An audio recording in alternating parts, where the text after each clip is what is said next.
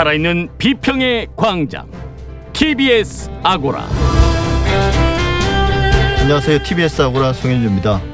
포털을 통한 뉴스 유통 그 폐해에 대한 지적이 끊이지 않았습니다. 특히 포털의 뉴스 편집 문제는 공정성, 편향성과 연관돼 논란이 더 컸었는데요. 더불어민주당에서 8월 내 처리를 목표로 포털의 뉴스 편집을 금지하는 법안을 내놨습니다. 미디어 광장에서 관련 내용과 논점 정리해 보겠습니다.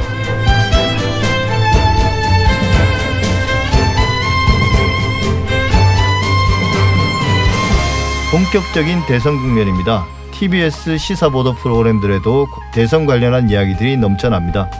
관련해서 공정성 논란도 다시 고개를 들고 있는데요.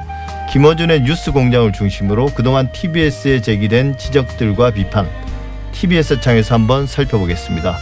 TBS 아고라 지금 시작하겠습니다.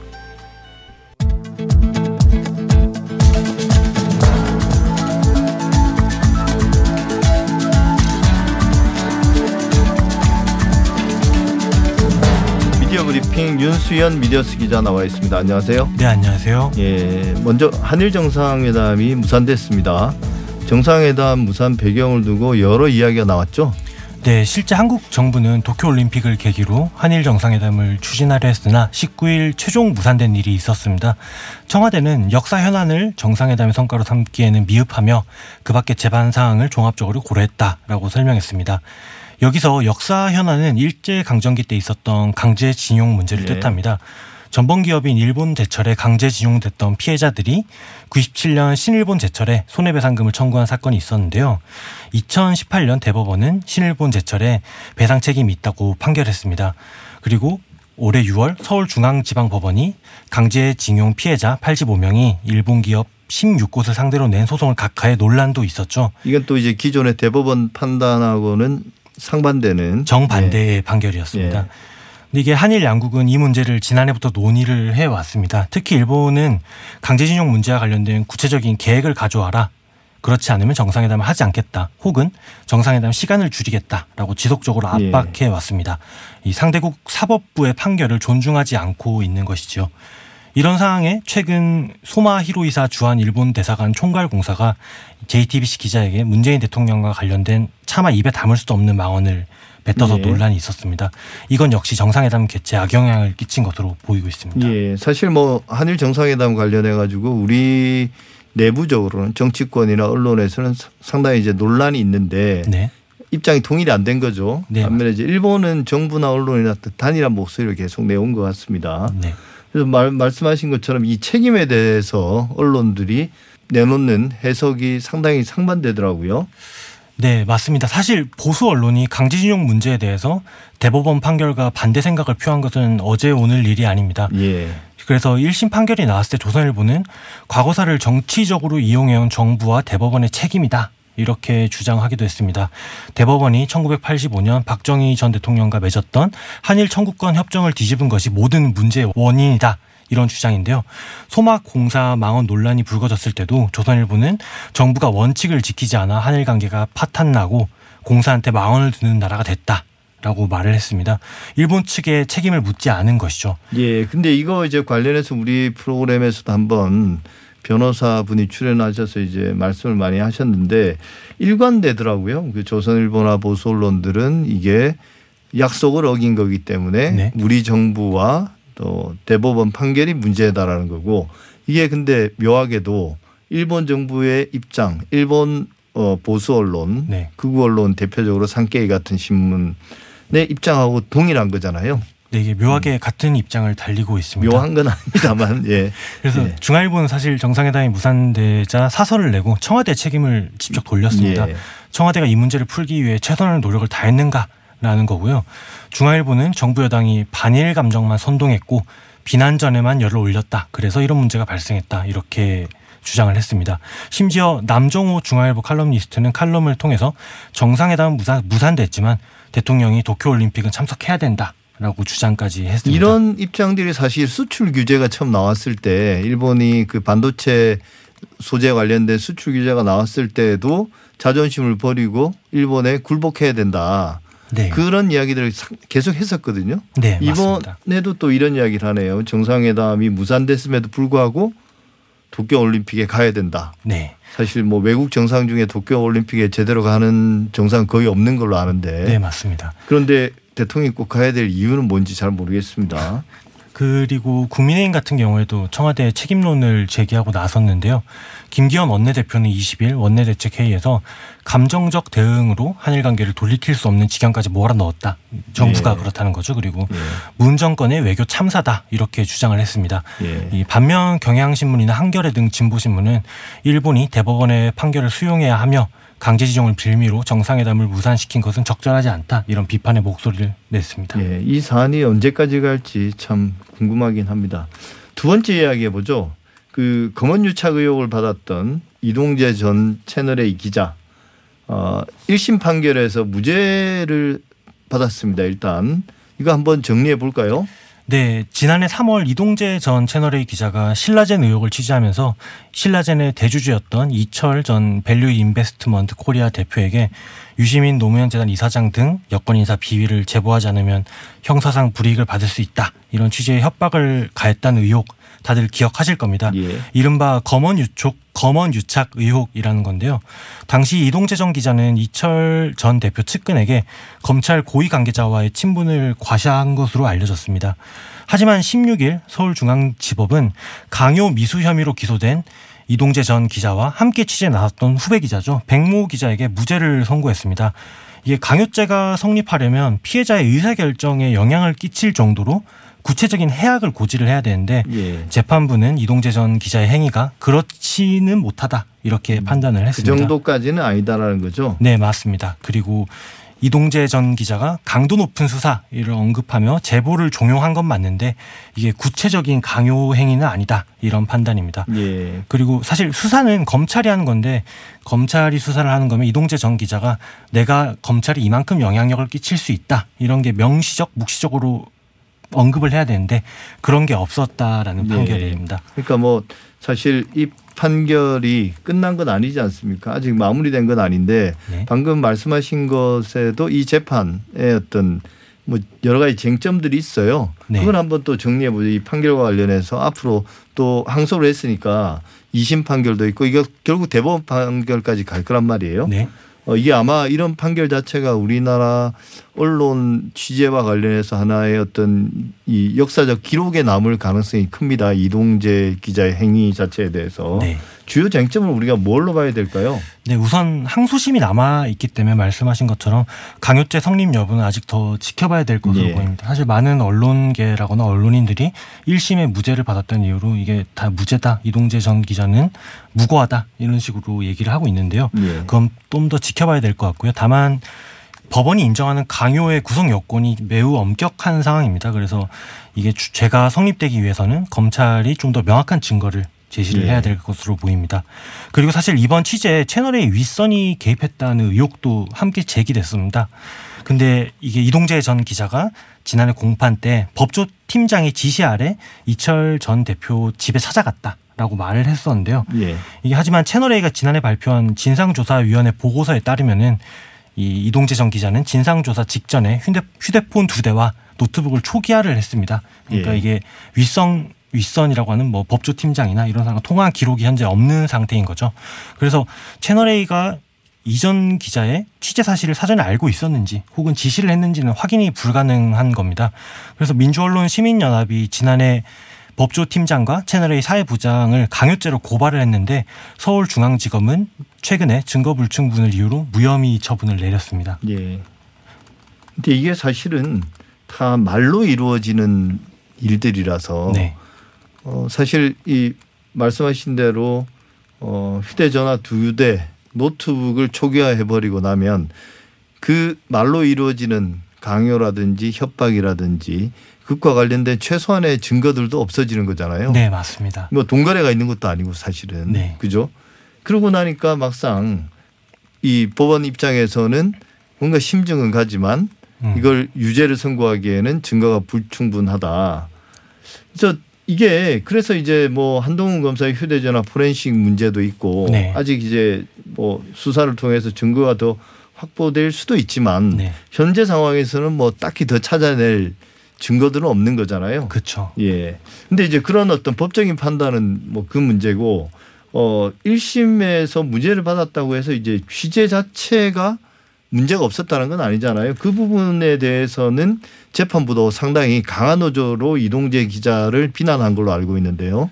네, 맞습니다. 실제 1심 재판부도 이전 기자에게 특종 취재에 대한 과도한 욕심으로 중형을 선고받고 구치소에 수감 중인 피해자를 압박했다.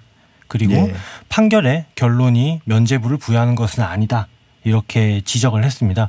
즉 이동재 전 기자가 취재 윤리를 위반했고 이는 도덕적으로 비난받아 마땅하다라는 이야기가 될 수 있겠습니다. 실제 한국기자협회 윤리강령 실천 요강에 따르면 정보를 취득하는 과정에서 위계나 강압적인 방법을 쓰지 않는다 라는 예. 내용이 있습니다. 너무나 당연한 거죠, 사실은. 네, 맞습니다. 그리고 신문윤리 실천 요강에서도 보면은 기자는 비윤리적인 또는 불법적인 방법을 사용해서는 안 된다 이런 당연한 얘기들이 담겨 있고요. 기자협회 윤리 강령과 신문 윤리 강 실천 요강에서 의미하는 거는 기자가 취재원을 취재할 때 압박하는 행위를 하는 것은 안 된다라고 명시적으로 적혀 있다는 거죠. 채널A 역시 지난해 5월 자체 조사 보고서를 발표를 했는데요. 거기서도 취재윤리 위반을 인정했습니다. 그래서 이번 사건을 두고 사실 강요죄 성립에 대한 논쟁이 많이 불거지고 있는데 이거와는 별개로 언론 윤리 측면을 모두가 되돌아봐야 될 때가 아닌가 라는 생각이 듭니다. 예. 그런데 지금 현실은 이동재 기자와 또 채널A 그 노조 같은 경우는 이번 1심 판결을 진짜 면죄부로 네. 생각하고 그 아무 문제 없었다는 식으로 이제 계속 네. 오히려 이제 역공을 취하고 있는 그런 상황인 것 같습니다. 좀 뭔가 반성이 필요한데요. 네. 더 자숙하고 비록 무죄를 받았다 하더라도 다음 이야기 해볼까요? 최근 조선일보가 조선 NS라는 자회사를 만들었습니다. 디지털 대응 쪽에 주력하는 회사라고 하는데 한번 이야기 들어볼까요? 네, 조선일보는 724 팀이라는 팀을 운영해서 7일은 이제 일주일에 7일, 네, 맞습니다. 24는 이제 24시간이니까 네. 뭐 하루도 단 한 번도 단 한 순간도 쉬지 않고 계속 기사를 내겠다. 기사를 낸다는 거죠. 네. 대응한다는 거죠. 그래서 디지털 대응팀이라고 이해를 하시면 쉬울 것 같습니다. 그래서 속보나 클릭수를 유도할 수 있는 단편적인 기사를 빠른 시일 내에 작성해내겠다 이런 예. 뜻인데요. 사실 기자라면 디지털 대응팀에 가고 싶어 하지는 않습니다. 취재할 시간도 부족하고 기사를 써야 되는 양도 많기 때문인데요.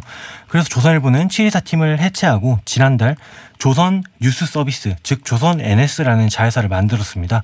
이게 자회사를 운영하다 보면은 인사 규정도 별도로 적용을 할 수 있고 외부 인력 충원도 좀 자유롭게 할 수 있습니다. 예. 그래서 현재 조선 NS가 작성하고 있는 기사는 조선닷컴을 통해서 배포가 되고 네이버나 카카오 같은 포털에서는 조선일보의 이름을 달고 나가고 있습니다. 예. 근데 이제 말씀 들으면 이게 좀 잘 이해가 안 되는데요. 조선닷컴과 조선일보는 별개의 회사잖아요. 네. 사실은. 그리고 조선 NS도 별개의 회사인데 네. 포털에 기사가 나가는 거는 뭐 나갈 수도 있다고 쳐요. 근데 네. 왜 조선 NS 이름으로 안 나가고 조선일보 이름으로 나가는 건가요? 근데 이게 사실 네이버와 카카오 운영하는 제휴평가위원회라는 곳의 규정을 잘 살펴봐야 되는 건데요. 예. 이게 제휴평가위원회에서 신규 언론사를 입점시키려면 언론사가 창간하고 1년이나 지나야 됩니다. 그렇죠. 그리고 시- 뭐 언론사 홈페이지도 별도로 운영해야 되고 예. 1년 기자 수도 어느 정도 돼야 네. 되고 기사 생산량도 맞춰야 되고 자체 기사도 예. 있어야 되고 독자적인 취재 활동을 해야 되는데 예. 사실 조선 NS가 그런 요건을 갖추긴 조금 어려운 상황이죠. 왜냐하면 애초에 탄생 자체가 조선일보의 속보에 대응하게 만들어지기 위해서 생긴 회사이기 때문에 산하 팀 같은 거였으니까요. 원래. 네 맞습니다. 그래서 이게 사실 제휴평가위원회에서도 제휴 매체 이외의 기사 전송이라는 규정을 두고 있습니다. 그래서 미제휴 자회사 기사를 언론사가 이걸 송고하면은 안 된다 이런 규정인데요. 예. 실제 조선일보는 2018년 관련 규정을 어기고 자회사 연예 매체인데 더스타란 언론사의 기사를 송출을 해서 48시간 노출 중단이 네이버 예. 카카오에서 된 적이 있습니다. 여기서 중요한 거는 조선 NS라는 회사가 현행법상 언론사가 아니라는 점입니다. 이게 조선 NS가 취재도 하고 기사도 쓰다 보니까 언론사가 아닌가라고 생각하실 수도 있지만 아닙니다. 신문법에 따르면은 인터넷 언론사는 자체적인 홈페이지를 가지고 전자간행물 등록을 해야 되는데 조선 NS는 이를 하나도 하지 않은 겁니다. 그래서 법적으로는 전자간행물 등록하지 않아도 위법이 아니라는 점을 이용한 건데요. 그래서 조선일보가 제휴평가위원회 규정을 피하고 자회사 기사를 송출할 수 있, 있게 된 겁니다. 예, 그러니까 정리를 하자면 제휴를 한 아, 그러니까 카카오나 아니면 네이버와 제휴를 한 언론사가 네. 자사 기사를 송고하는 건 전혀 문제가 없죠. 네, 맞습니다. 하지만 자회사의 기사를 송고하는 것은 금지되는 거잖아요. 네, 맞습니다. 조선일보가 그러니까 조선일보 자회사라고 있는 알 수는 지금 있는지 모르겠죠. 만약에 뭐뭐 여성조선이라는 곳에 네. 자회사가 있는데 여기서 기사를 생산한 걸 조선일보가 조선일보 이름으로 송고하는 것은 금지돼 있는 거잖아요. 네, 그 조건을 충족을 하려면은 그 자회사가 포털과 제휴를 맺지 않아야 되는 따로 맺어야 되는 거죠. 예, 따로 그렇죠. 맺어서 뭐 월간 조선은 월간 조선대로 따로 제휴를 맺어야 포털에 기사를 내보낼 수 있는 거죠. 네, 그죠? 맞습니다. 근데 이제 기사를 많이 내보낼수록 수익이 올라가잖아요. 네, 맞습니다. 그렇기 때문에 여기저기 기사들을 자기 이 조선일보 계열에서 생산한 걸 다 넣고 싶은데 그런데 조선 NS는 언론사로 등록을 하면 따로 제휴를 맺어야 되니까 네. 등록을 안 해버리는 거죠. 네, 그렇죠. 과거에 실제로 이런 걸로 그러니까 우리는 언론사가 아니야. 그러니까 포털의 규제로부터 피해 나갈 수 있는 거네요. 네, 그래서 실제 이게 제가 이 조선 NS 대표랑 통화도 해봤는데요. 예. 왜 이렇게 했냐라고 물어보니까 돌아온 대답은 그게 위법은 아니지 않아요. 이렇게 말을 그러니까 하더라고요. 편법임을 인정하는 거네요. 네, 그렇게 그죠? 볼수 있습니다. 그러니까 그게 목적은 기사를 많이 내보내기 위해서 네, 제재를 피하면서 그런 것 같습니다. 그러면 궁금한 거는 조선 NS는 어떤 기사를 쓰나요? 네, 이게 조선 NS 기자들은 미디어오늘 보도에 따르면 일일 4교대 근무를 하고 있습니다. 그래서 예. 온라인에서 나오는 속보들을 주로 처리하는데요. 뭐 예. 커뮤니티 게시글, SNS 아니면 타사 기사, 외신 이런 것들을 인용하거나 그때 그때 발생하는 사건 사고들을 기사화하고 있습니다. 예. 사실 이런 것들을 보면 크게 품을 들이지 않아도 작성할 수 있는 것들인데 자극적인 소재여서 많은 조회수를 기록할 수 있는 예. 그런 것들입니다. 사람들이 읽고 나면 화가 나고 이걸 기사라고 썼나 싶지만 제목을 보면 클릭하게 만드는 네. 그런 기사들. 그런 기사들을 일일 사교대로 돌아가면서 6시간 근무하면서 그 팀이 계속 생산해 내는 거네요. 네, 맞습니다. 사무실 밖에 나가지 않고. 네. 그죠? 네, 잘 알았습니다. 그 이게 또 사실 주목해야 될 점은 조선 NS 기자들이 언론사가 아니다 보니까 김영란법을 적용받지 않습니다. 예. 이 김영란법 조항을 보면 적용 대상이 법적으로 규정되는 언론사 임직원으로 나와 있는데 그렇죠. 조선 NS는 신문법상 그리고 언론중재법상 언론사가 아니기 때문에 김영란법을 피할 수 있게 되는 겁니다. 오늘 여기까지 하겠습니다. 미디어스의 윤수연 기자였습니다. 오늘 말씀 잘 들었습니다. 네, 감사합니다.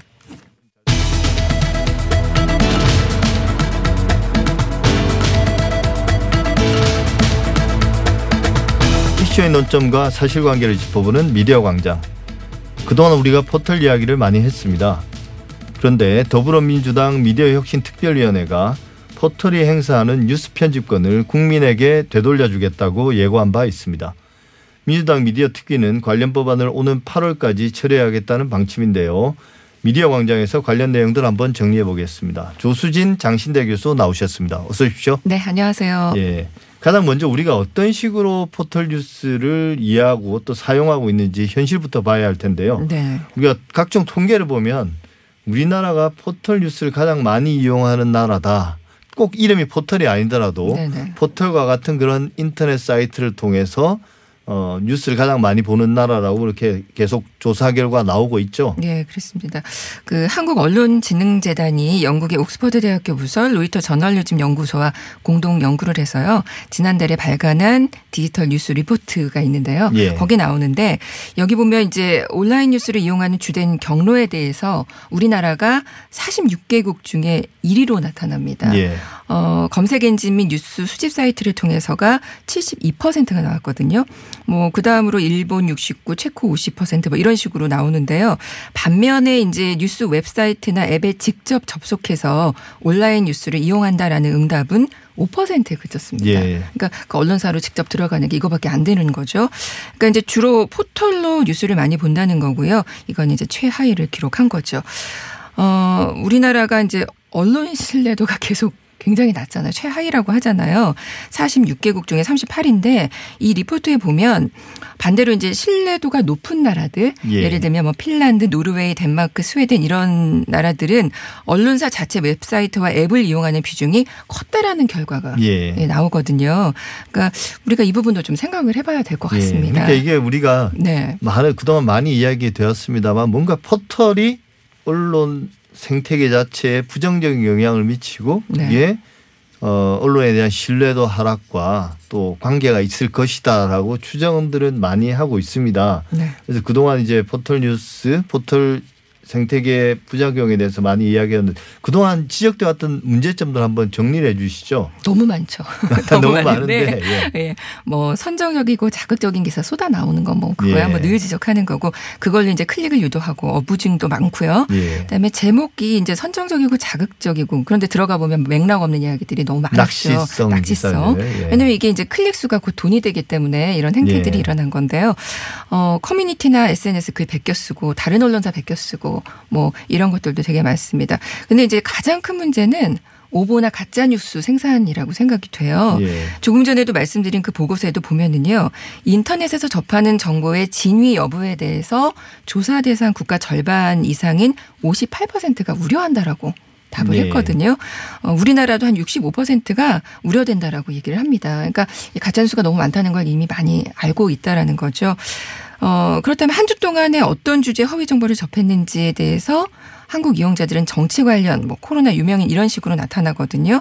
그래서 이렇게 선정적이고 자극적이고 이런 것도 너무 많은데 최근 사례를 좀 살펴보자면 어, 지난 7월 5일, 6일 쏟아졌던 기사죠. 지하철 핫팬츠녀라고 해서 기사가 많이 나왔던 거 이것도 가짜 뉴스였잖아요. 예. 그래서 클릭을 포털을 통해서 유도하게 하는 엄청난 클릭 수가 나왔다고 해요. 그러니까 예. 이런 것들이 어 포털 환경에서 클릭을 유도하기 위해서 생겨나는 문제들이고요. 어, 최근에 이제 언론 노동조합이 서울시장 보궐선거 관련 뉴스 분석한 결과가 있었는데 여기 보면은 또 그 심각도를 알 수가 있습니다. 어, 네이버를 통해서 이용자가 가장 많이 본 관련 뉴스를 분석을 했는데요. 50만 회가 넘는 기사가 중앙일보 기사였는데 예. 그 기사가 뭐였냐면 그 중국 동포들 민주당 찍는다. 라고 하면서 오세훈 예. 오세훈 발언에 거세진 투표권 논란 이 기사였거든요. 예. 이게 이제 당시 중국 동포에 대한 선입견, 차별 이런 거 주장할 수 있다라는 점에서 문제가 지적됐던 기사인데 이제 문제는 이 분석 결과를 종합해 보면 이용자 조회수가 높아질수록 기획이나 심층 기사가 사라진다라는 거. 예. 이게 이제 문제거든요. 그래서 뭐 알고리즘이 탐사 기획 보도 같은 거는 어 같은 이렇게 좋은 품질의 기사가 반영되지 못하는 한계들이 있잖아요. 그래서 이런 것들이 좀 문제가 심각하다라고 보여집니다. 예. 10년, 20년 동안 계속 지적돼 왔던 문제임에도 불구하고 네. 여전히 그 악화되는 것 같아요. 네, 그렇습니다. 고쳐지기보다는. 그래서 이제 이런 어떤 포털의 문제점에 대해서 이제 그동안 많은 그 개혁 방안 네. 혹은 뭔가 어쨌든 바꿔야 된다라는 그런 생각들이 많았는데 이제 최근에 이제 집중된 거는 네. 어 뉴스 편집 그러니까 내가 원하지 않는 뉴스들을 계속 내보내고 음. 어 그게 뭔가 알고리즘이 한다고 하는데도 뭔가 알고리즘이 도대체 어떻게 돌아가는지 이해할 수 없다. 네. 어, 이런 문제 제기가 많았거든요. 네네. 그게 또 언론 개혁하고 또 밀접하게 연관돼 있고 네. 어 그래서 이제 지금 법안을 내놨는데요. 네네. 민주당에서도 네. 그러니까 신문법과 언론중재법안을 법을 개정해서 이 문제를 풀겠다는 건데 구체적으로 결국 어떻게 하겠다는 겁니까? 네. 이제는 안 되겠다라는 생각 으로 이제 그 배경이 된 것 같아요. 예. 예를 들면 이제 그 지난 21일 최고위원회에서 김용민 의원이 얘기를 했죠. 그 카카오의 윤석열의 120시간 그거를 음성 지원을 보면 36시간으로 읽어준 거. 어, 그게 이제 계속 지적이 됐었는데 예. 이게 악의적 뉴스다. 그래서 그게 뭐 해명을 하기도 하고 했었는데요. 이거 보면서 8월 안에 그래서 이게 포털 공정화가 필요를 보여준 그래서 법안을 빨리 신속하게 처리하겠다라는 얘기를 또 한 번 최근에 한 적이 있었는데 그러니까 이제 민주당이 아 더 이상은 안 되겠다라는 생각을 한 거죠. 그래서 다른 개혁 과제들보다 조금 어이 포털에 대한 것들을 빠르게 신속 처리하겠다라는 이런 얘기들을 하고 있는데요. 어, 여기 보면은 이제 그 민주당이 미디어 혁신 특위를 지난 5월 31일 출범했죠. 그래서 언론 개혁에 대한 의지를 보여줬고 여기 속한 그 의원들 보면 그동안 그만큼 많이 의지를 좀 보여줬던 예. 의원들이 많이 참여를 하고 있습니다. 어, 여러 가지 개혁 법안들이 있는데 이게 뭐 순위 우선 순위라고는 아- 아니라고 밝히고는 있지만 주요 혁신 방안 순위라고 우리가 읽히고 있는데요. 예. 이게 이제 인터넷 포털 뉴스 혁신 방안이 첫 번째로 나오고 있습니다. 여기에 대해서 이제 두 가지 대안을 얘기를 해요. 그래서 첫 번째 안이 포털 뉴스 추천 기능 삭제와 outlink로 전환하는 거 예. 이거 한 가지랑 두 번째 안이 알고리즘 검색에만 알고리즘은 이제 검색에만 적용하고 뉴스 제공은 이용자 구독 서비스로 전환하자라는 겁니다. 그리고 이제 뭐 그 밖에도 기사 배치 알고리즘 공 개하는 거, 그다음에 포털 알고리즘 자문위원회 설치 이런 것들도 제안을 하고 예. 있습니다. 그러니까 핵심은 네. 우리가 보통 포털의 앱을 켰을 때 네이버 같은 경우는 마이뉴스 네. 거기서 이제 뉴스들이 편 여러 언론사의 뉴스들이 편집돼서 제시되지 않습니까? 그렇죠. 예. 뭐 다음도 마찬가지고요. 이제 그걸 없앤다는 거고 그러면 어떻게 하겠다는 거냐? 대신 본인이 선택한 우리가 구독이라고 하는 선택한 언론사의 기사들만 어 물론 그 페이지는 언론사가 자체적으로 편집하는 거죠. 그렇죠. 예, 그렇게 네. 해서 보라는 것 같습니다. 네. 그리고 직접 이제 들어가서 들어가서. 네네. 예. 근데 이제 이렇게 한 뭐 배경도 설명을 하셨어요. 그동안 더 이상 이렇게 놔둘 수는 없다. 사실 이게 언론의 자유 그리고 표현의 자유에 역행한다는 그런 비판도 있지 않습니까? 예, 물론 있습니다. 어, 일단 뭐 포털 뉴스 편집을 또 기사별을 못하게 하는 신문법에 이게 의무화한다라는 거거든요. 예. 그러니까 이제 법으로 의무화한다라는 거다 보니까 나오는 반발들이라고 볼 수 있겠는데요. 이게 발의된 신문법 개정안은 어, 더불어민주당 이병훈 의원 아닌 포털이 뉴스 매개시 생산자의 인터넷 홈페이지를 통하도록 의무화한다는 것과 또 열린민주당 김의겸 의원의 그 안은 포털은 검색 결과나 기사를 제공하는 신문이 배열한 기사만 매개한다라는 안이 있는데 여기에 대해서 이제 인터넷 시민단체 인터넷 분야 시민단체인데 오픈넷이라는 곳이 예. 있는데요. 여기에 대해서 지금 반대 국회에 반대 이견을 냈습니다. 이게 뭐 사업자가 제공하는 서비스의 내용을 제한하는 거 그다음에 사업자의 영역을 제한하는 거 그래서 헌법상의 기본권을 제한하는 규제라는 그런 지적도 하고 있고 그다음에 언론 표현의 자유뿐만 아니라 해당 서비스의 뉴스를 공급하는 언론사가 어 내가 inlink를 할 건지 outlink를 할 건지 선택할 수 있게 해야 되는 거 아니냐. 그걸 예. 못하게 하면 이것도 자유를 침해하는 거다라고 지금 얘기를 하고 있는데요. 뭐 여러 의견들이 있는데 이게 이제 저는 그동안 포털의 뉴스 편집 배치 등에 대해서 너무나 오랜 시간 동안 문제 제기가 되어 왔었잖아요. 그래서 언론이 또 포털에 종속되다 보니까 어, 생기는 여러 가지 뭐 클릭수에 목매고 더 선정적이고 자극적이고 어, 전체적인 뉴스 품질이 저하되는 상태 그 생태계 환성 환경이 조성되는 거 예. 이게 좀 가장 큰 문제고 너무 심각하다. 그래서 더 이상은 좀 글쎄요 그 이 표현의 자유가 보통 그 이용자들의 자유를 침해하면 또 안 되는 거니까. 그래서 여러 가지 좀 생각해 볼 지점들이 예. 있는 것 같습니다. 사실 이제 이 문제에 관련해서는 어 언론의 자유, 표현의 자유는 문제를 한번 생각해 볼 여지는 있는 것 같습니다. 근데 이제 오픈넷이라는 곳에서 제기한 문제 중에 어떤 그 사업 이윤 추구의 자유, 그 활동, 기업 활동의 자유를 침해한다는 부분에 대해서는 뭔가 세계적인 추세하고는 좀 맞지 않는 것 같아요. 그 이제 고전적인 어떤 문제 제기일 수는 있으나 최근에 이제 전 세계적으로 그런 어떤 거대 어떤 그 플랫폼 사업자들에 대한 규제 아이디어들이 쏟아지고 그게 한 국가뿐만 아니라 전 세계 모든 국가들이 한번 연합해서 이런 문제를 풀어보자라고 각국 정부가 제안을 하고 있는 실정인데 이건 너무 좀이 플랫폼 사업자에 대한 어떤 그 이해가 어좀 없는 반론이 아닌가 싶기는 합니다. 네.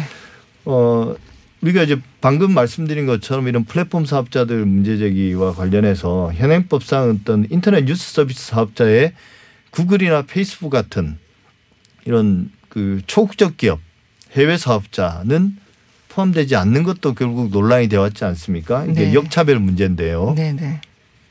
이 부분은 어떻게 처리하겠다는 건가요? 그 신문법에 따르면 포털의 뉴스 서비스처럼 인터넷으로 기사 제공하거나 매개하는 인터넷 뉴스 서비스 사업자는 그 주 사무소 소재가 예. 어 지방 자치단체에 등록하게 되어 있거든요. 예. 근데 이제 구글 페이스북은 법인 소재지가 해외여서 이게 법 적용을 받지 않고 있었습니다. 어, 그 다음에 이제 검색 서비스로만 뉴스를 제공하는 경우는 또 따로 등록하지 않아도 되는 예. 지금 현재 그런 상태거든요. 근데 지금 이제 이 신문법 개정이 검토 중인 거잖아요. 그러다 보니까 국내 포털 뉴스만 그 편집권만 폐지되고 구글은 타격이 그러면 없으니까 이게 역차별이 아니냐 이제 이런 얘기들이 제기되고 있는 거고요. 어, 때문에 이제 국회에서 인터넷 뉴스 서비스 사업자 범위를 넓히자 라는 논의도 나오고 있고요. 예. 그다음에 그 국민의힘 김영식 의원이 발의한 그 개정안에 보면 부가 통신 사업자 중 기사를 제공하거나 검색값을 제공하는 사업자로 적용 대상을 좀 넓히는 안도 있고요. 또 김상희 의원이 제기한 해외 사업자의 국내 지사 나 대리인을 주 사무소로 간주해서 관할 지자체에 그러면 등록할 수 있게 하는 그런 법안들도 지금 발의된 상태입니다. 그 실제로 이제 구글, 그러니까 페이스북을 통해서 뉴스가 어마어마하게 유통되고 있고 네. 또각 언론사들이 페이스북 페이지들을 일종의 뭐 과거로 치면 웹사이트처럼 그렇게 활용해서 계속 뉴스를 내보내고 있기도 하고 예. 최근에 또 구글이 이 뉴스 예. 서비스를 이렇게 확대하고 있거든요. 예 그렇더라고요. 네. 그래서 뭐 아침에 구글 알람을 키면 네. 뉴스를 읽어주고 네, 맞습니다. 그죠? 예. 또 뭐 클릭하면 뉴스들이 쫙 펼쳐지니까 포털과 별 차이가 없다는 그런 느낌이 있습니다. 뉴스 뭐 관련해서는. 검색해서 그동안 이렇게 들어갔었는데 지금은 이제 그 위에 상단에 뉴스라고 또 뜨거든요. 예. 그러니까 뭐 큰 차이가 없는 거죠. 예, 이런 문제들을 종합적으로 고려해서 이제 꼭 뭐 그 말은 맞는 것 같습니다. 이게 해외 사업자들, 그러니까 외국 기업들이 똑같은 문제를 반복하고 있는 것은 놔둔 채 국내 사업자만 어, 규제하는 것은 뭐 일단 차별 문제를 떠나서 그 정책의 실효성이 떨어지지 않겠습니까? 네. 뭐 그런 문제는 꼭 고민해야 될 지점인 것 같습니다. 네, 오늘 여기까지 말씀 나눌까요? 지금까지 조수진 장신대 교수였습니다. 오늘 말씀 감사합니다. 네, 감사합니다.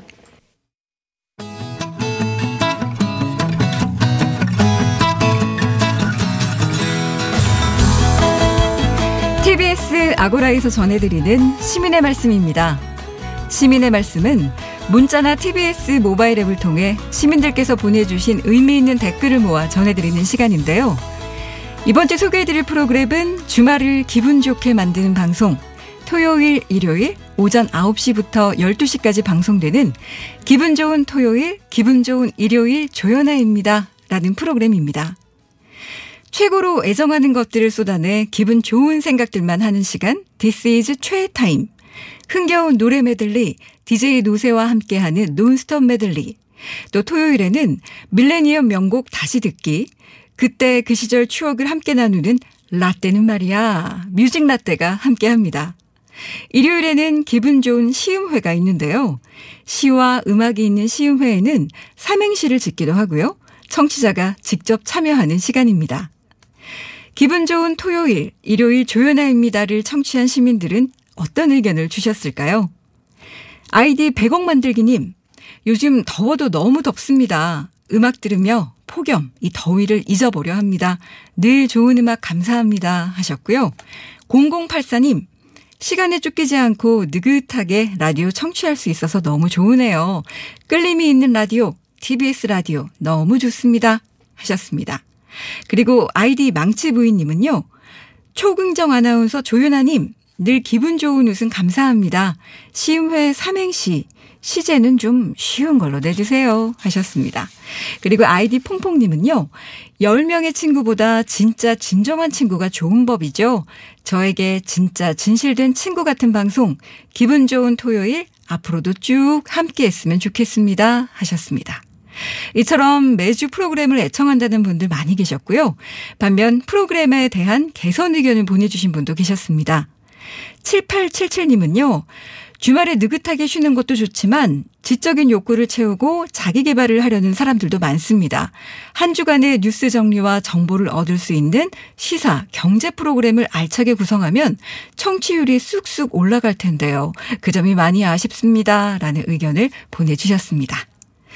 자, 다음으로 소개할 프로그램은 하루의 일과를 마무리하는 시간, 일상의 이야기를 나누며 에너지를 얻는 시간, 바로 이가희의 러브레터입니다. 매일 저녁 9시부터 1시간 동안 방송되는데요. 인기 있는 코너가 많습니다. 요즘 트로트가 대세죠. 전문 노래 강사에게 트로트를 맛깔나게 부르는 팁을 배우는 시간, 트로트의 참맛. 또 한 주간의 피로를 음악으로 푸는 시간, 고속도로 휴게소 메들리 등 다채로운 코너들로 꽉 채워져 있습니다. 청취자들 댓글도 살펴볼까요? 소나기님은 러브레터 들으며 이 시간 퇴근합니다. 낮 동안 힘들었던 일들이 모두 사라지는 기분이에요. 노래 따라 부르며 기운 내봅니다. 하셨고요. 0061님, 이가의 아나운서 목소리만 들어도 기분이 좋아집니다. 비타민 같은 목소리 유쾌합니다. 또 9974님, 트로트의 참맛. 저는 이 시간이 제일 좋습니다. 진행자분의 노래 실력도 요즘 많이 좋아지신 것 같아요. 들으면서 저도 함께 따라 부릅니다. 라고 보내주셨습니다.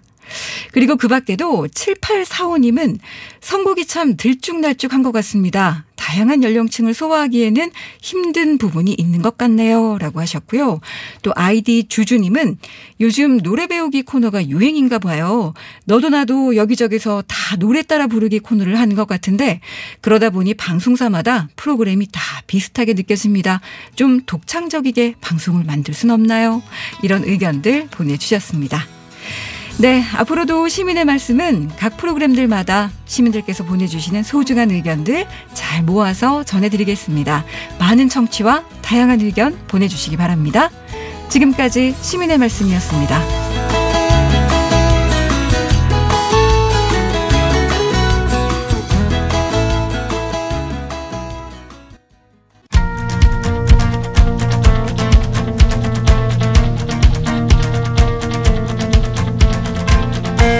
방송 TBS가 지난 한 주간 주목했던 이슈를 살펴보고 우리 언론 보도의 문제점과 대안을 살펴봅니다. TBS의 창 이정훈 신한대 교수 어서 오세요. 안녕하십니까. 예, 이제 본격적인 대선 국면입니다. TBS 시사 프로그램들도 선거 이야기로 넘쳐나는데요. 항상 논란이 되었죠. TBS의 중립성, 공정성 문제. 네. 오늘 한번 정리해 보겠습니다. 네. 이게 해묵은 논쟁거리이기도 한데 최근 오세훈 시장의 시정 질문에서 네. 다시 문제가 논란이 됐습니다. 네, 그 지난 6월 29일인가요? 서울시 이제 의회에 가서 이제 예. 시장인 오세훈 시장이 이제 시정 질문을 받는데 예, 국민의힘 의원들 중심으로 해서 TBS의 정치 중립성 문제가 다시 제기가 됐습니다. 어, 방금도 말씀하셨다시피 이제 해묵은 논쟁거리라고 했는데 특별히 새로운 내용은 없었고요. 어, 김호준 뉴스공장을 대상으로 어, 제기되었던 그동안의 문제가 다시 한번 제기되었다 이렇게 예. 보시면 될 것 같습니다. 예, 그러니까 방금 또 말씀하신 것처럼 이게 TBS 전체보다는 항상 간판 라디오 프로그램 네, 그 김어준의 뉴스 공약 네. 여기에 집중되지 않습니까? 네 그렇습니다. 예. 근데 이제 사실 이런 이야기를 하다 보면 뭐 몇몇 언론에서 지적하는 게 뉴스 공장이 법정 제재를 많이 받았다. 네. 그러니까 뉴스 공장이 불공정 한 어떤 행위로 인해서 네. 어 방송통신심의위원회에 네. 제재를 많이 받은 걸로 나오는데요. 실제 어떻습니까? 그 2017년부터 올 2021년 1월까지 TBS 김호준의 뉴스공장의 제재 건수는 총 22건입니다. 이 중에서 예. 이제 그 행정지도인 권고 가장 낮은 제재가 11건으로 가장 많았고요. 어, 역시 행정지도인 의견 제시가 5건입니다. 그리고 법정 제재에 속하는 주의와 경고도 각각 4건과 2건이 있었는데 예, 제가 이제 제작진에게 확인해 본 결과 지금 문제가 되고 있다시피 어떤 김호준 씨의 공정성 위반이나 제작진의 공정성 위반으로 제재를 받은 건은 한 건도 없었다고 하고요. 예, 출연자들의 어떤 객관성이나 이런 것들로 인해서 제재를 받은 건수가 전부 다 이제 출연자 쪽에서 나왔다 이런 답변을 예. 받았습니다. 예, 이게 뭐 출연자들의 문제 또한 그 제작진과 진행자가 책임져야 될 부분이긴 하지만 네 그렇습니다. 그렇다고 하더라도 이제 우리가 그동안 그 문제 제기를 해올 때는 그런 관리 능력이나 네네. 어 그런 태만의 문제보다는 항상 진행자 자체가 불공정하다라는 식으로 비난이 네, 비판 또는 비난이 많았습니다. 예, 네. 실제 이제 그 제재 내용에는 제재 내, 대상은 그런 게 아니었다. 꼭 그런 건 아니었다. 네네 그렇습니다. 예. 뭐 이거 좀 또 격가지 이야기일 수도 있는데요. 뉴스 공장이 TBS TV에 동시 방송을 하지 않습니까? 네네. 이 여기에 대해서도 문제 제기들이 있었어요. 네, 길게 설명드릴 수는 없는데 이제 텔레비전 같은 경우는 케이블로 나간데 이것은 이제 PP라고 해서 프로그램 프로바이더, 프로그램 제공업자라고 하는데 TBS 이제 일반 PP로 등록이 돼 있습니다. 일반 예. PP는 어, 보도 프로그램을 할 수가 없습니다. 보도 전문이나 종합 편성 채널만이 보도를 방송할 그리고 수가 지상파만 있습니다. 할수 있죠. 네네 그리고 예. 지상파는 가능합니다. 그래서 라디오는 문제가 없는데 지상파 라디오기 때문에 그래서 김어준의 뉴스공장을 TV로 방송하는 것은 방송법 위반 아니냐 이런 주장이 있는데 이렇게 주장하시는 분들이 이제 김어준의 뉴스공장을 보도 프로그램 장르로 보는 거고요. 예. 그러나 TBS의 공식 입장은 김어준의 뉴스공장은 보도 장르가 아니라 시사 교양 장르다. 예. 그래서 법적으로 아무 문제가 없다 이렇게 대응을 하고 있습니다. 예. 그리고 저도 이제 그 관련된 이야기들을 많이 들어봤는데 네네. 어, 실제 조사를 해보면 이런 우리가 흔히 말하는 유사 보도 프로그램들이 네네. 많거든요. 네네. 그래서 그 법조항 자체가 상당히 사문화된 경우가 많습니다. 보도 프로그램을 특히 이제 경제 전문 채널 이런 데서 경제 뉴스 방송을 뭐 하루 종일 하는 경우도 있는데 네네. 그 경우에 대해서 방송통신위원회가 제재를 한 경우는 거의 없거든요. 그렇죠. 그리고 네, 학자로서 개인적인 의견입니다만 제가 보기에는 어, 김호진의 뉴스 공장과 같은 프로그램이 가- 이제 뉴스를 요약해서 전해주는 코너가 있긴 하지만 자체 제, 이제 취재진을 데리고 취재를 하는 내용들을 중심으로 방송하지 않기 때문에 좁은 의미에서 뉴스 프로그램이라고 보기에는 조금 힘든 점이 있지 않나 개인적으로는 그렇게 생각합니다. 예. 이런저런 논란들이 쌓이면서 서울 시민 한 500여 명이 네네. TBS를 대상으로 정부 감사 청구를 하고 또 이제 감사원에서 네. 뭐 어떤 사전 조사를 나와서 논란이 되기도 했었죠. 네네. 예, 구체적으로 거기서는 어떤 문제가 뭐 대상이 됐었나요? 그 2000년 주민감사 청구 제도가 시행된 이후로 언론사의 어떤 편향성 문제로 청구가 이루어진 게 처음이라고 하는데요. 그 신청 사유, 그러니까 청구 사유는 방송의 정치적 편향 및 세금 낭비 문제가 심각하다라는 게 이제 예. 공식적인 사유인데 이것도 약간의 이제 해프닝이 있었습니다. 그 처- 감사 청구 심의회를 열어서 행안부가 심의 이제 조사를 해봤더니 임명부의 512명 중에 113명이 유효하고 나머지는 이제 주거지 불명 또는 뭐 타시도 거주 등의 이유로 이제 무효로 판명을 했다는 아. 거예요. 그래서 이제 법정 유효 서명인이 200인이 미달되면 청구가 불가능하니까 청구 측에서 다시 예, 청구인들을 조금 더 모아서 342명을 맞춰서 이제 다시 제출했다. 아, 그러니까 어, 이런 500여 얘기를 명이. 아니라 300명이 좀 여- 넘는 거네요. 네네네. 원래 애초에 제출된 500몇 명의 명단 중에 유효는 113명만 유효했고요 초기에. 예, 예. 네네. 그래서 다시 조금 더 모아서 수를 200명 이상을 맞춰서 다시 제출했다. 예. 알려져 있습니다. 어쨌든 뭐 TBS가 영향력 있는 매체로 자리를 잡았고 네. 또 공영방송이기도 하기 때문에 네네. 어, 어떤 비판이든 그걸 이제 거부할 게 아니라 좀더 그렇죠. 책임감 있는 태도로 좀 임해달라 네네. 이런 지적들로 좀 겸허하게 수용할 필요는 있습니다. 네네. 다만 이제 이게 특정 성향이 뚜렷하게 보이는 그런 진행자의 의견 개입과 발언들을 프로그램의 공정성 측면에서 어떻게 해석해야 될지 이건 뭐 TBS뿐만 아니라 이제 모든 맞습니다. 방송들 네. 신문은 논외로 하더라도요. 네네. 이게 이제 논란거리지 않습니까? 그렇습니다. 일단은 우리가 앞에서도 얘기했지만 TBS가 공정하지 않다는 얘기는 좀 과장된 얘기인 것 같고요. 최근에 비판 또는 지적은 이제 특정 프로그램에 집중되어 있습니다. 물론 그럼에도 불구하고 방금 말씀하셨지만 공영이냐 민영이냐를 떠나서 저는 심지어는 뭐 신문조차도 강제할 수는 없겠습니다만 언론이 이제 취재 대상에 대해서 공정해야 한다는 것은 어떤 기본적인 윤리적인 책무라고 생각을 합니다. 다만 예, 공정하다라는 게 상당히 주관적이고 측정이 어렵기 때문에 공정성이 실천 측면에서 강제되다 보면 기계적인 중립성으로 환원될 수밖에 없는데 기계적 중립성이 되다 보면 우리가 이제 사회적 책무의 일환으로 공정성을 강요하고 강조를 하고 있는데 기계적 중립성은 또 다른 언론의 사회적 책무를 약화시키는 요인이 되기도 하거든요. 그런 점에서 좀 모순되기도 하고. 예, 책무를 방기하는 네, 오히려 방, 되죠. 그래서 예. 약화시키는, 네, 그래서 좀 모순되는 측면이 있습니다. 그리고 양비 양실론에 빠지기도 쉽고요. 그리고 언론 선진국들과 달리 한국에서 유독 이제 강하게 또 요구되는 윤리 덕목이기도 합니다. 아마 권위주의 정권 기간을 오래 거치면서 민주주의가 위축되어 온 우리나라 역사 때문이라고 생각을 합니다만은 근데 또 방금 말씀드렸다시피 이제 김호준 뉴스 공장의 사실 보도 중심의 뉴스 프로그램이 아니라는 점 또한 예. 어, 약간의 또 어떤 다르게 생각할 부분이 있습니다. 논쟁적인 이슈에 대해서 전문가들의 의견을 듣고 의혹을 제기하는 프로그램에 대해서 지나치게 중립성을 요구하는 것은 약간의 좀 무리가 있다. 그래서 이런 유의 프로그램에서 정파적 공정성보다 중요한 것은 출연자의 검증, 근거를 갖춘 의혹 주장과 의혹이 사실 또는 거짓으로 판명됐을 때 어떤 사후 처리 및 책임 표명 그리고 제작 과정의 투명성 이런 것이라고 생각을 합니다. 예. 그러니까 이게 다 사실 따지고 보면 영향력이 커지고 그렇다고. 청취율이 높아지고 또 이제 결국 청취자들이 많아져서 네, 그렇죠. 어 거기서 이제 나오는 이야기들이 파장력이 커지니까 그렇죠. 결국 그 결국 모든 정치 사안들은 누군가에게는 결과적으로는 유리하고 결과적으로 불리할 수밖에 수 없죠. 밖에 없죠. 네, 그렇습니다. 그죠? 네, 모든 사람에게 다 뭐 이익이 되고 모든 사람에게 불리한 그런 이슈는 이슈가 아니니까요. 사실 그렇습니다. 네. 근데 이제 오세훈 서울시장 이야기를 한번 들어보면 네. 이제 선거 때 TBS를 제재하겠다라는 그런 이야기들을 했고 네. 이게 비현실적인 상상이긴 하지만 서울시장이 마음만 먹으면 TBS를 해체하는 것도 가능하죠.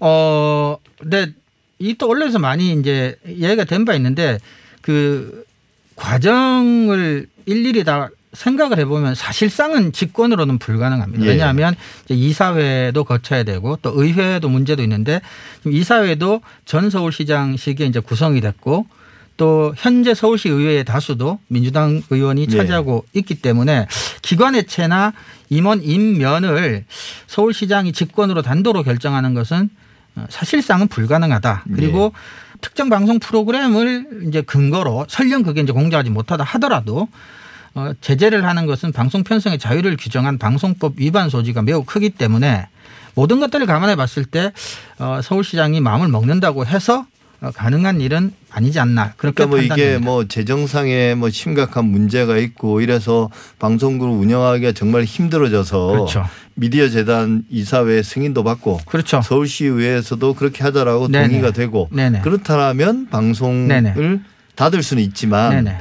그런 조건이 지금 아니니까 그렇죠. 아니 그죠? 뭐 아니면 직무상의 심각한 비위나 비리, 뭐 배임 이런 것들이 발견된다면 그럼 또 법적인 문제가 되겠고요. 그거는 그 특- 그렇죠. 개인의 문제가 임- 되니까 임원은 이제 뭐 사장을 예, 비롯해서 예. 예를 들어 방송을 없애는. 건 별개의 문제 사실상 불가능하다고 봐야 되겠습니다. 예. 또뭐 사실은 그렇게 돼서도 안 되죠. 그렇죠. 그건 네. 말이 안 되는 네, 이야기인데 정치인 1인이 시장이든 대통령이 예. 1인의 의지로 예. 미디어가 사라지고 나타나고 한다는 건 사실상 지금 우리나라 현재 민주주의 수준에서는 상상도 해서는 사실 안 될 일이라고 근데 이제 정치적 수사로서 그렇죠. 없애버리겠다 이런 그렇게 보는 게 말들은 이제 쉽게 같습니다. 내뱉는데 네네. 그게 이제 TBS 구성원이나 또 열심히 일하는 여러 이제 방송 관계자들에게는 참 어, 뭐랄까요 힘이 빠지는 이야기일 뿐 그렇죠. 아니라 좀 위축. 현실적으로는 약간 섬뜩한 이야기이기도 네네. 합니다. 네, 맞습니다. 예. 이 또 하나는 이제 결국 TBS가 정치 관련된 건 방송하지 마라 이 이야기 네. 교통 정보나 하고 뭐이 이야기는 우리가 이 TBS 아고라에서도 계속 해왔던 이야기예요. 네네.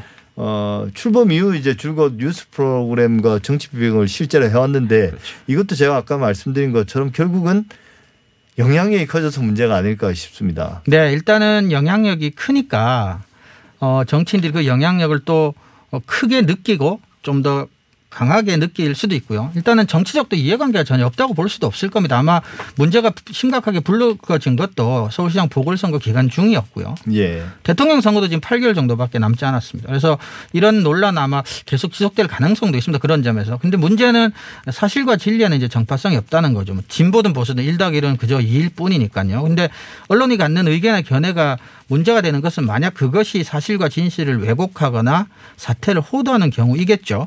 그래서 그런 경우에 다다른다면 김호준의 뉴스공장뿐만 아니라 어떤 프로그램을 하더라도 어 그것은 이제 비난 비판뿐만 아니라 윤리적 법적 필요하다면 책임을 반드시 져야 될 일일 겁니다.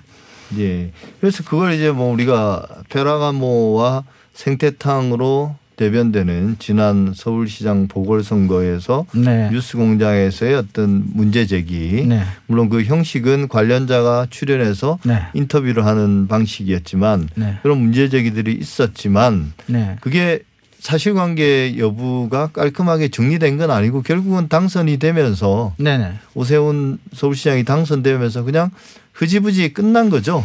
네. 근데 일단은 이제 그 과정에서 사실은 언론 학자로서 조금 그 새롭게 예, 보게 됐고 조금은 어 이게 뭔가 싶었던 게 이제 어 출연을 요청을 해도 반론권을 줘도 나오지는 않고 그렇죠. 방송국 바깥에서 계속해서 이제 문제 제기만 하고 또 심의위원회 심의만 계속해서 이제 신청하는 이런 일종의 투트랙 전략을 쓰지 않았습니까? 그래서 방송국 제작진 입장에서는 그런 점에서 조금은 좀 무기력할 수밖에 없지 않았나 싶습니다. 출연을 안 하는 사람을 강제로 출연시킬 수는 없으니까요. 예. 어쨌든 지금 이제 대선 국면이 본격적으로 접어들었고 네. 또 이제 그 김어준 씨, 그 진행자인 김어준 씨의 어떤 영향력 네. 어, 뭐, 이렇게 긍정적이든 부정적이든지 간에 그 영향력은 여전한데 그 뉴스 공장이라는 프로그램이 대선 국면에서도 아주 어찌 보면 주요 시사 프로그램 중에 하나가 될 것 같습니다. 주목받는.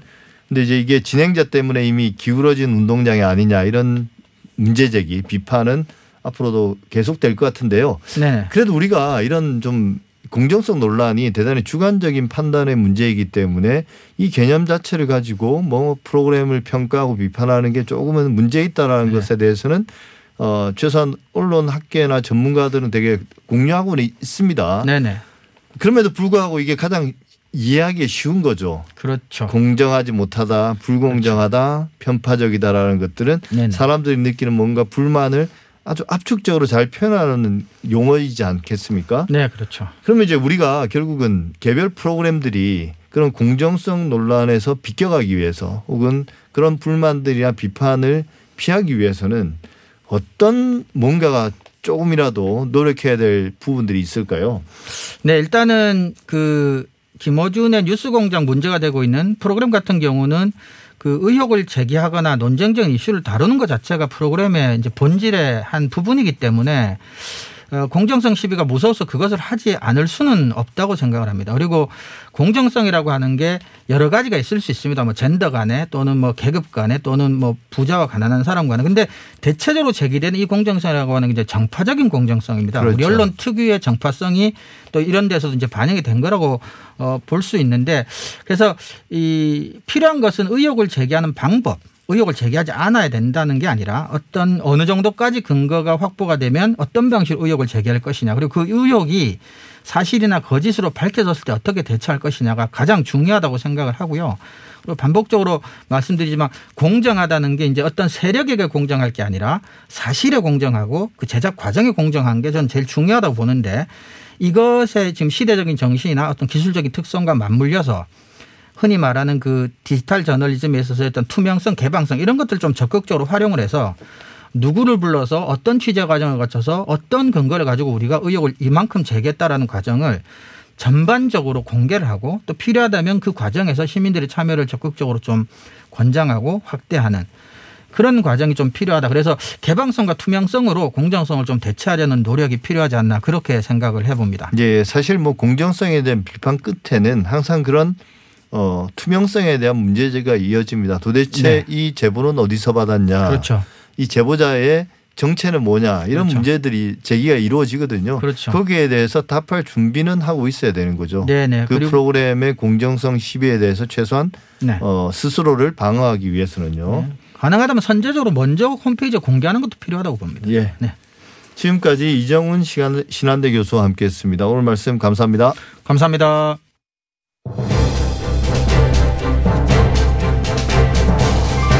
TBS 아우라 오늘 준비한 내용은 여기까지입니다. 저는 다음 주에도 일요일 아침에 다시 찾아뵙겠습니다. 감사합니다.